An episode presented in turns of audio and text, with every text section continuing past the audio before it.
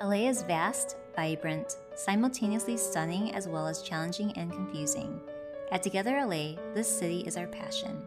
We know that loving LA well starts with listening, pounding the pavement in search of the individuals invested in the flourishing of Los Angeles.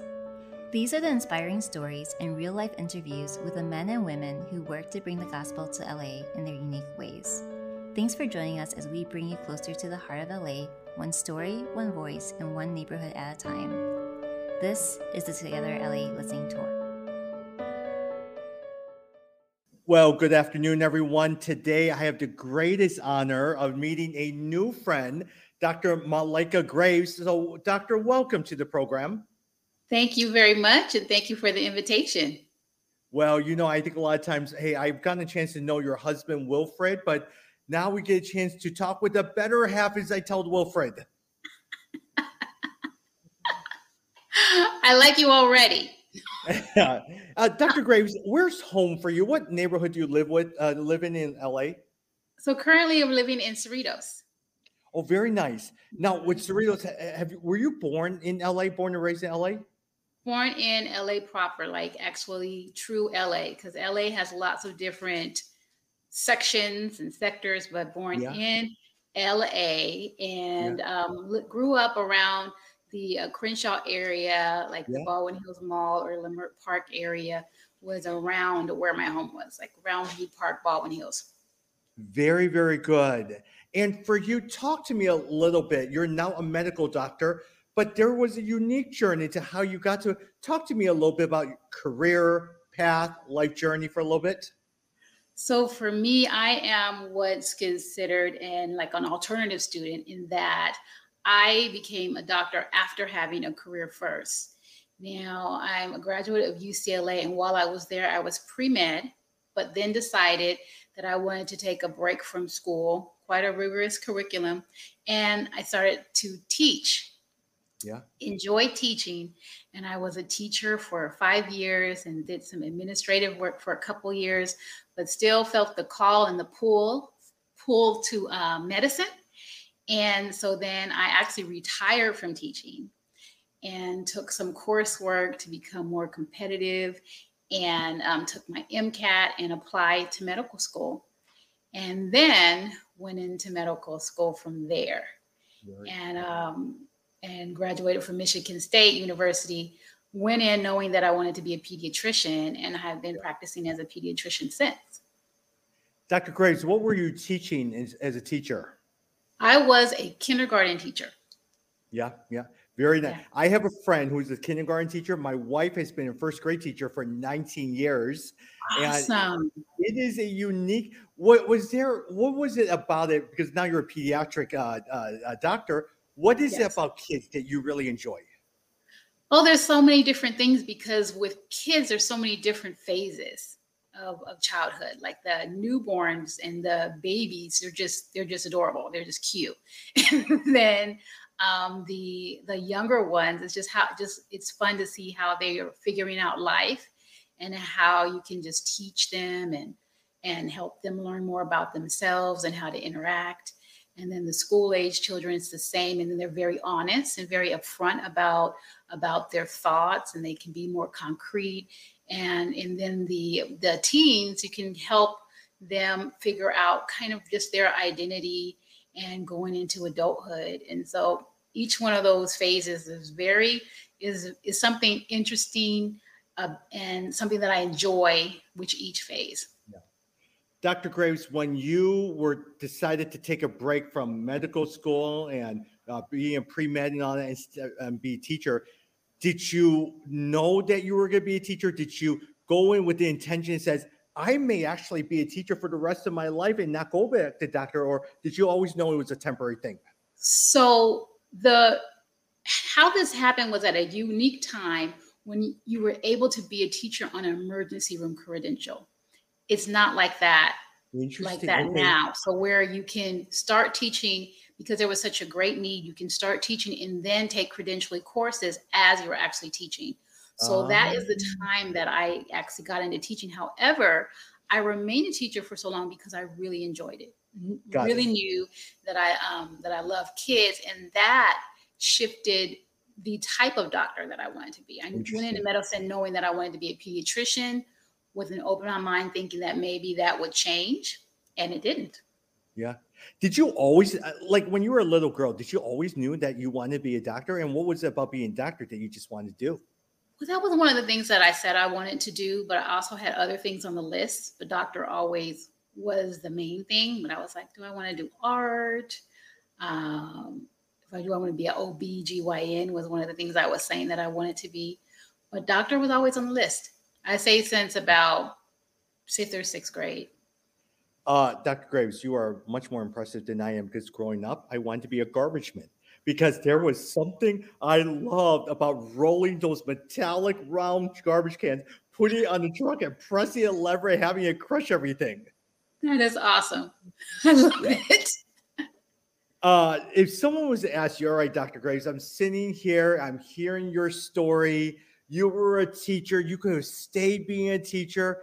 How do you know that the Lord is calling you to do something? How do I distinguish between burden, calling with literally what puts food on the table? Because you could have easily stayed there, made a nice career as a teacher, and then that's it, call it a day. How do you figure out what, how do you pivot and make the decisions? Because you literally had to kind of restart all over and go to med school and take your MCATs and all that. I did. And it came with a lot of prayer and i too was contemplating those questions that you just asked you know like is this really something that that i that i should do? And for me i prayed and i also kept having the same the same desire. It was something that did not go away. And even though i was doing well as a teacher and you know was to say that i was good good at it i just was no longer feeling um, satisfied in in that and just felt like it was it was time to to make that move. And in addition to that, it was the way um, I was able to to receive the money for for yeah. school and just those resources that that were that um that were placed that were I say God sent to to for, to make that journey. For you, were you a biology person? Were you a uh, uh, uh, uh, organic chemistry person? What, what type of uh, student were you? I would say organic chemistry and physics was a no. My major was psychobiology. Interesting. I was okay. more into the biology part.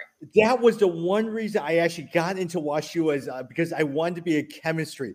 Biology, really? I could not deal with biology. Chemistry, me and chemistry. Oh boy. Uh, now here you are. Now you're graduated, and then from that point on, what made you decide to move back to LA? Was it just job opportunity? Did you have family there? What made you come back to LA? Yeah, it was just um, I didn't want to stay in Michigan anymore because um, that just didn't that just wasn't home for me. LA was still home, and I just loved LA. And also a big part of how of where you go after medicine is where you where you get your residency. And so I was able to practice, have my residency in Los Angeles, the Los really Angeles cool. area, Long yeah. Beach. And um, yeah, so I was able to come back home.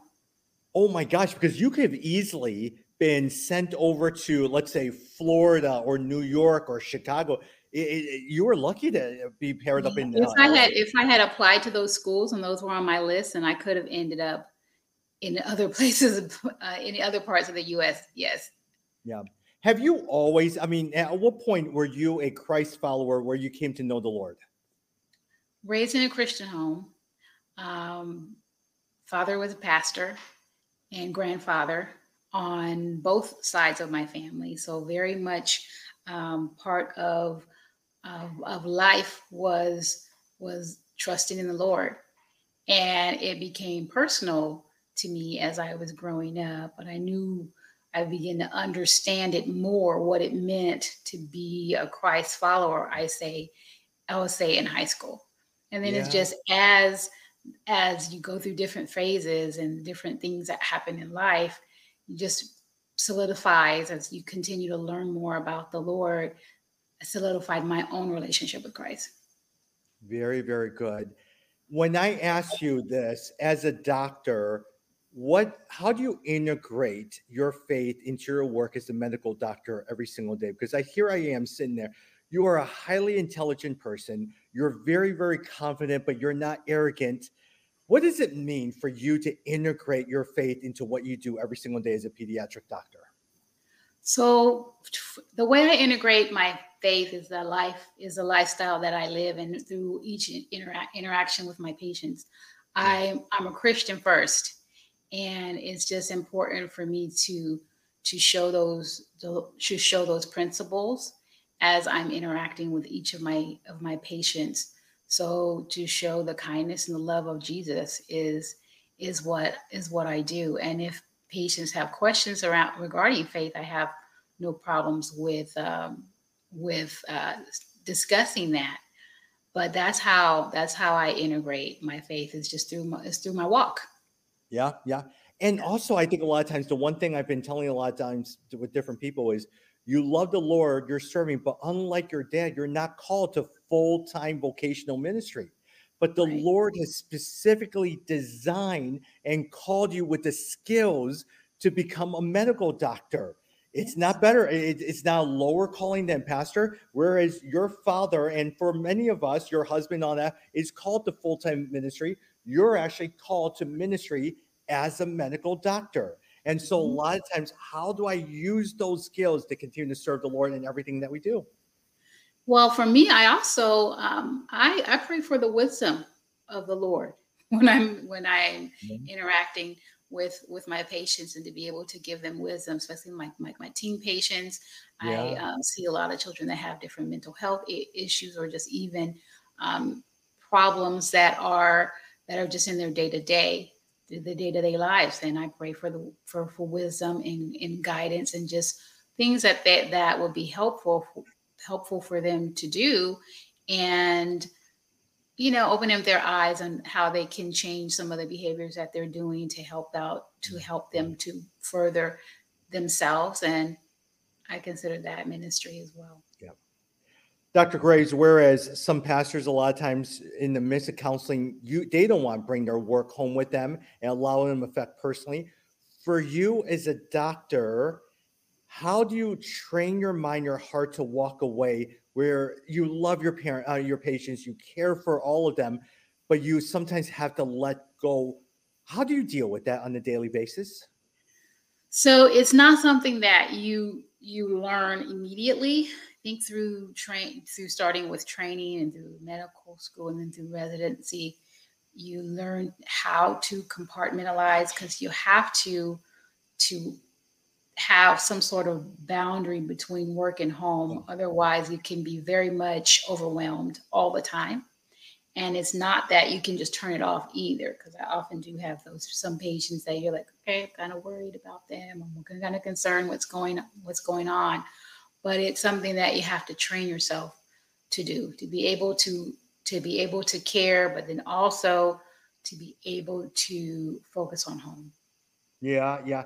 Was it hard for you as an individual to have hard conversations with parents or kids? Is that something that you had to wrestle through and work on? Yes, well, it's it's difficult to have hard conversations. We're saying hard conversations with um, if you're talking about a diagnosis, yeah. or if you're having to bring um, attention to a de- developmental issue that parents don't want to accept. Yeah. Um, those things are hard, but coming from a place of I'm desiring the best for you and I'm telling you this information so yeah. we can better help your child makes it easier for those tough conversations to be had. Yeah, and yeah. and then I come with the stance of that I'm work I'm partnering with them and not the this is what I'm telling you to do, this is what you need to do type yeah. of things. So parents are able able are more able to receive what it is that I have to say. What uh what what what made it hard? What, what were some of the challenges that you had to face during COVID? Even right now, a lot of times things probably have changed a lot of times since pre-COVID. So COVID was very challenging, and we're still um, still kids are testing positive right and left. And the first challenge was it being in a position of having to have that distance with patients. That we did not have to have before. As many colds and coughs that children get, it's like um, they're so common. But then for that type of symptom of a cold or a cough to mean so much to be like, is this COVID? Are they going to spread yeah. spread it? Who else has it? Who, who's spreading it? Can they cause more illness to other people? So it caused a lot of lot more fear and a lot more distance um, from from between I would say between doctor and patient. A lot more virtual health was happening, so that was a big difference. Got it. Now, are the masks are they gone? Or they're still there? Do you still have to wear a mask every single no, day? We we wear masks at all times in the clinic, and we do oh. require our patients to wear masks as well. Yes. Will that ever change, Dr. Graves? You know, I don't know. I don't think it's. I don't think it's going to change anytime anytime soon. But we are definitely still masking yeah. in clinic clinical settings. And even something simple, like for instance, whereas before parents and kids could come in and out of different rooms, now you've had to limit parents coming in with kids and interaction with all of that too, right? That was one of the things that were that was limited when the COVID surge was the highest. Now our those um, restrictions are not as as strict as yeah. they were at that time. You are able to have more than one per, one more than one parent. I have both parents, and also can be clinic dependent, but still they're not to the same. Um, they're not as lax as they were before, as far as yeah. how many people can be in a room in a medical setting. Now, Dr. Grace, for instance, I, I, am not a doctor. I don't understand it. I have dear, dear friends. I have an, one another friend, Stephanie, who is also a pediatric doctor. As a doctor, what goes on mentally, emotionally? Was that something that you or different doctors have to deal with, especially in the last couple of years? Just the mental health, the emotional health that you have to deal with every day? Oh, definitely. It was draining, very draining. And first, it was produce a lot of anxiety because it was like one day things were normal and then the next day they were not and everything was shut down and we were hearing about a virus that we were going to need to diagnose and be in contact with, in addition to learning about this, the virus, in addition to questions about vaccines. So it created a, um, I would say some some anxiety and stress just on on how much we did not know and we're learning in real time.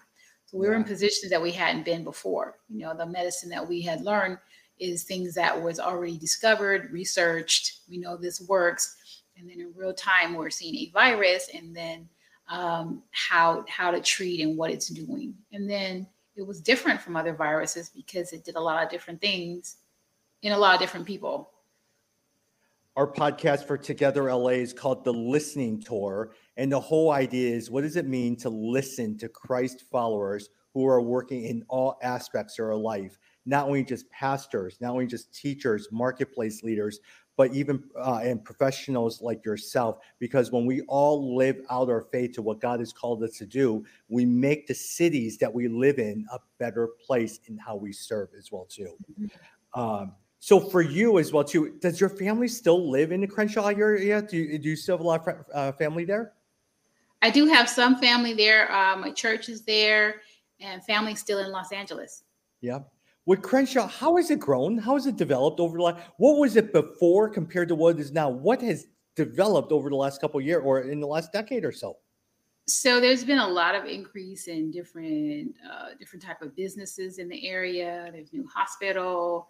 There's um, just a lot of um, influ- int- interest in arts, and there's been a lot of buildup in the area. Very, very good. Yeah, and so for you, I mean, even you mentioned a lot of times your church, West Angeles Church, your husband, Pastor Wilford Graves, is there. How do you find, like for instance, taking aside your role as a doctor, where do you find yourself embedded into the church? What do you find yourself doing? Because you're probably you have a busy schedule a lot of times. Do have a busy schedule, and I do participate as far as a as a as a member of the church yeah. because I am so busy, but I do do other things as I am called upon. What do you enjoy doing? Like, done- So so I have done I've done some some teaching about medicine yeah. and I've done some volunteering. And I also am going to be doing something new. It's kind of being a, welcoming our visitors. there And so those are some of the things that I do. I have my friend Bob Dahl who works at Wall Street, right? And you would think, Bob says, well, you know, naturally you would think I could either be an elder or in charge of finance. He enjoys leading the choir every single week. Sometimes you just do something completely opposite than what you're supposed to be doing every single day. Yeah, and that's what's the neat part is is that we're really multifaceted people. Yeah. Uh, do you miss? I mean, like for instance, you find yourself missing teaching the kids. Do you still naturally gravitate towards teaching the kids at, uh, ch- at church or anything? I have, but I haven't been doing that recently. But I do miss teaching kids.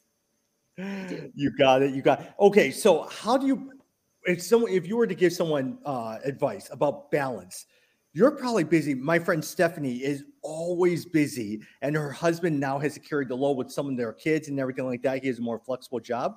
How do you find balance in your life where you're able to rest, but take care of home and be involved in church and have a personal life, but knowing that you have a rigorous schedule, you're seeing patients all the time? So it it is hard to find balance, but it's important that if I know that I'm being I'm going, going, going, going, going, then that I know to rest because that's also something that God has called us to do is to is to have that rest that that we need to recharge. We definitely I definitely um, do that and practice and practice that. And I also try not to become overcommitted. Yeah. That's yeah. very easy to do when not wanting to being altruistic and not wanting to wanting to say no and wanting to do all the things. But I do have to be very careful about that. Yeah. Yeah. All right. Let me ask you a couple of My husband questions. helps. I'm sure. Let me ask you some fun questions as well too. Uh, what is it that you enjoy doing for fun? What's a hobby that you enjoy doing? Oh, there's so many things, but definitely traveling. Okay, where's your favorite place to travel to? Oh, so many. I want to travel new places. So the the best trip I say will be our Europe trip. We went to France. That was Yeah. um, beach locations are definitely fun. And like the things that I like to do here, going to plays. Oh, really? Okay. Is there a play that you have recently seen that you really enjoyed that you, in LA that you recommend? Oh, I think it's probably gone now. We just saw the play Come From Away, and that was really good. Um, let's see, the old ones like Phantom of the Opera and Les Yeah. Mis, like those are all good. Like loved Hamilton, Wicked, like all, all the big ones. Dr. Graves, are you a Disneyland person? I enjoy Disneyland. Haven't been for a couple years. Looking forward to going back. But um, fun fact is, uh, I my proposal was at the one of the Disney castles. Seriously, really? Pastor, so Pastor Wilford Graves proposed to you at the Disney Castle. Yes, Wow, very. Did you know it was coming when he uh, was about to Mm. propose? he would. He kept it a surprise. So did he have camera crews everywhere, all surrounding you guys, all prepared for this? He did not have camera crews, but he had people taking pictures, so it was definitely documented. Oh, we, we definitely have to talk. I did not realize about this. Very, very good. If you went to Disneyland, what is your favorite ride? I like. Um, I would say I like. It's a Small World. Okay. Very, very good. All right. Growing up in Crenshaw, if I was to go there and you still go back every single week at church, what is a restaurant that you highly recommend that you just have to go and visit a local restaurant in that neighborhood? Ooh, that you just have to go. Well, I would say two of the ones that we frequent, because hubby's from hubby's from New Orleans, is Harold and Belle's, Yeah. and another one is Dulan's. Okay. What kind of food are both of them? Harold and Belle's Creole food or Cajun food, and Yeah. then Dulan's is soul food. Got it. Got it. Got it. Um, what is your advice? I I have a couple more as well too. What is your advice for women leaders like yourself to be successful in the world, what is one advice that you give to all women listeners who are listening today? Wow. So for women leaders, it's just to keep going after what God has given you to do. Got it. Is there's always going to be um, obstacles, all different types. But if God has given it to you and you know that's the truth, then keep working the plan to get to that goal. Yeah. And you are a great example of that because I've watched you and listened to your journey being a teacher, going through med school, and here you are and working with those long hours as well too. Uh, yes. Last and final question, because I've always wanted to know this. So, as a doctor, when you're about to deliver, right, and it's a 18 hour delivery, and you're dead tired, how do you keep yourself awake? Oh, okay. So, like, if I have one of those overnight situations, Yes. You just push through. yeah. you just I mean, like some people did did coffee. Coffee just would make me more anxious. So you just get up, drink water, walk around, and usually the adrenaline kind of helps you yeah. stay awake. Dr. Graves, my first daughter, it was about 13 hours. I was dying. I was so tired yeah, Yeah. and then sometimes it's just around around the hours of two to five where the yes. body's natural circadian rhythms kick in. That's the toughest. That's the toughest time. If you kind of can push through, you can kind of get a second win. You you're so right. She came around six fifteen in the morning, but man, that two o'clock, three o'clock, I was struggling. I was really having yes. a hard time there. Yes, the two to three o'clock hours. Those are those are rough. Yeah. Okay, and Dr. Graves, I will say this, and as we wrap up here, one of the things I realized having my first daughter, and it's it's not as sexy as they make it out look like a TV, because at the end of the day, with all the stuff that you see, and uh, it just wasn't what I imagined at the end of the day. There's a lot entailed. Yes. There's definitely a lot. And this that all of it, having children and then just the day-to-day parenthood, day to day, there's a lot involved. Yes. yes, yes, yes, yes. Well, Dr. Graves, thank you very much. And I appreciate you taking some time off, especially on your day off for us to talk about. So thank you so much. And thank you for the invitation. Talk soon. Okay. Thanks for tuning in to this week's episode of the Together LA Listening Tour. To stay connected, make sure you subscribe to the Together LA channel, rate and review this episode, and make sure to share on your social media platforms. We would love for you to follow along with Together LA on Instagram, Facebook, and our website at www.togetherla.net. See you next time.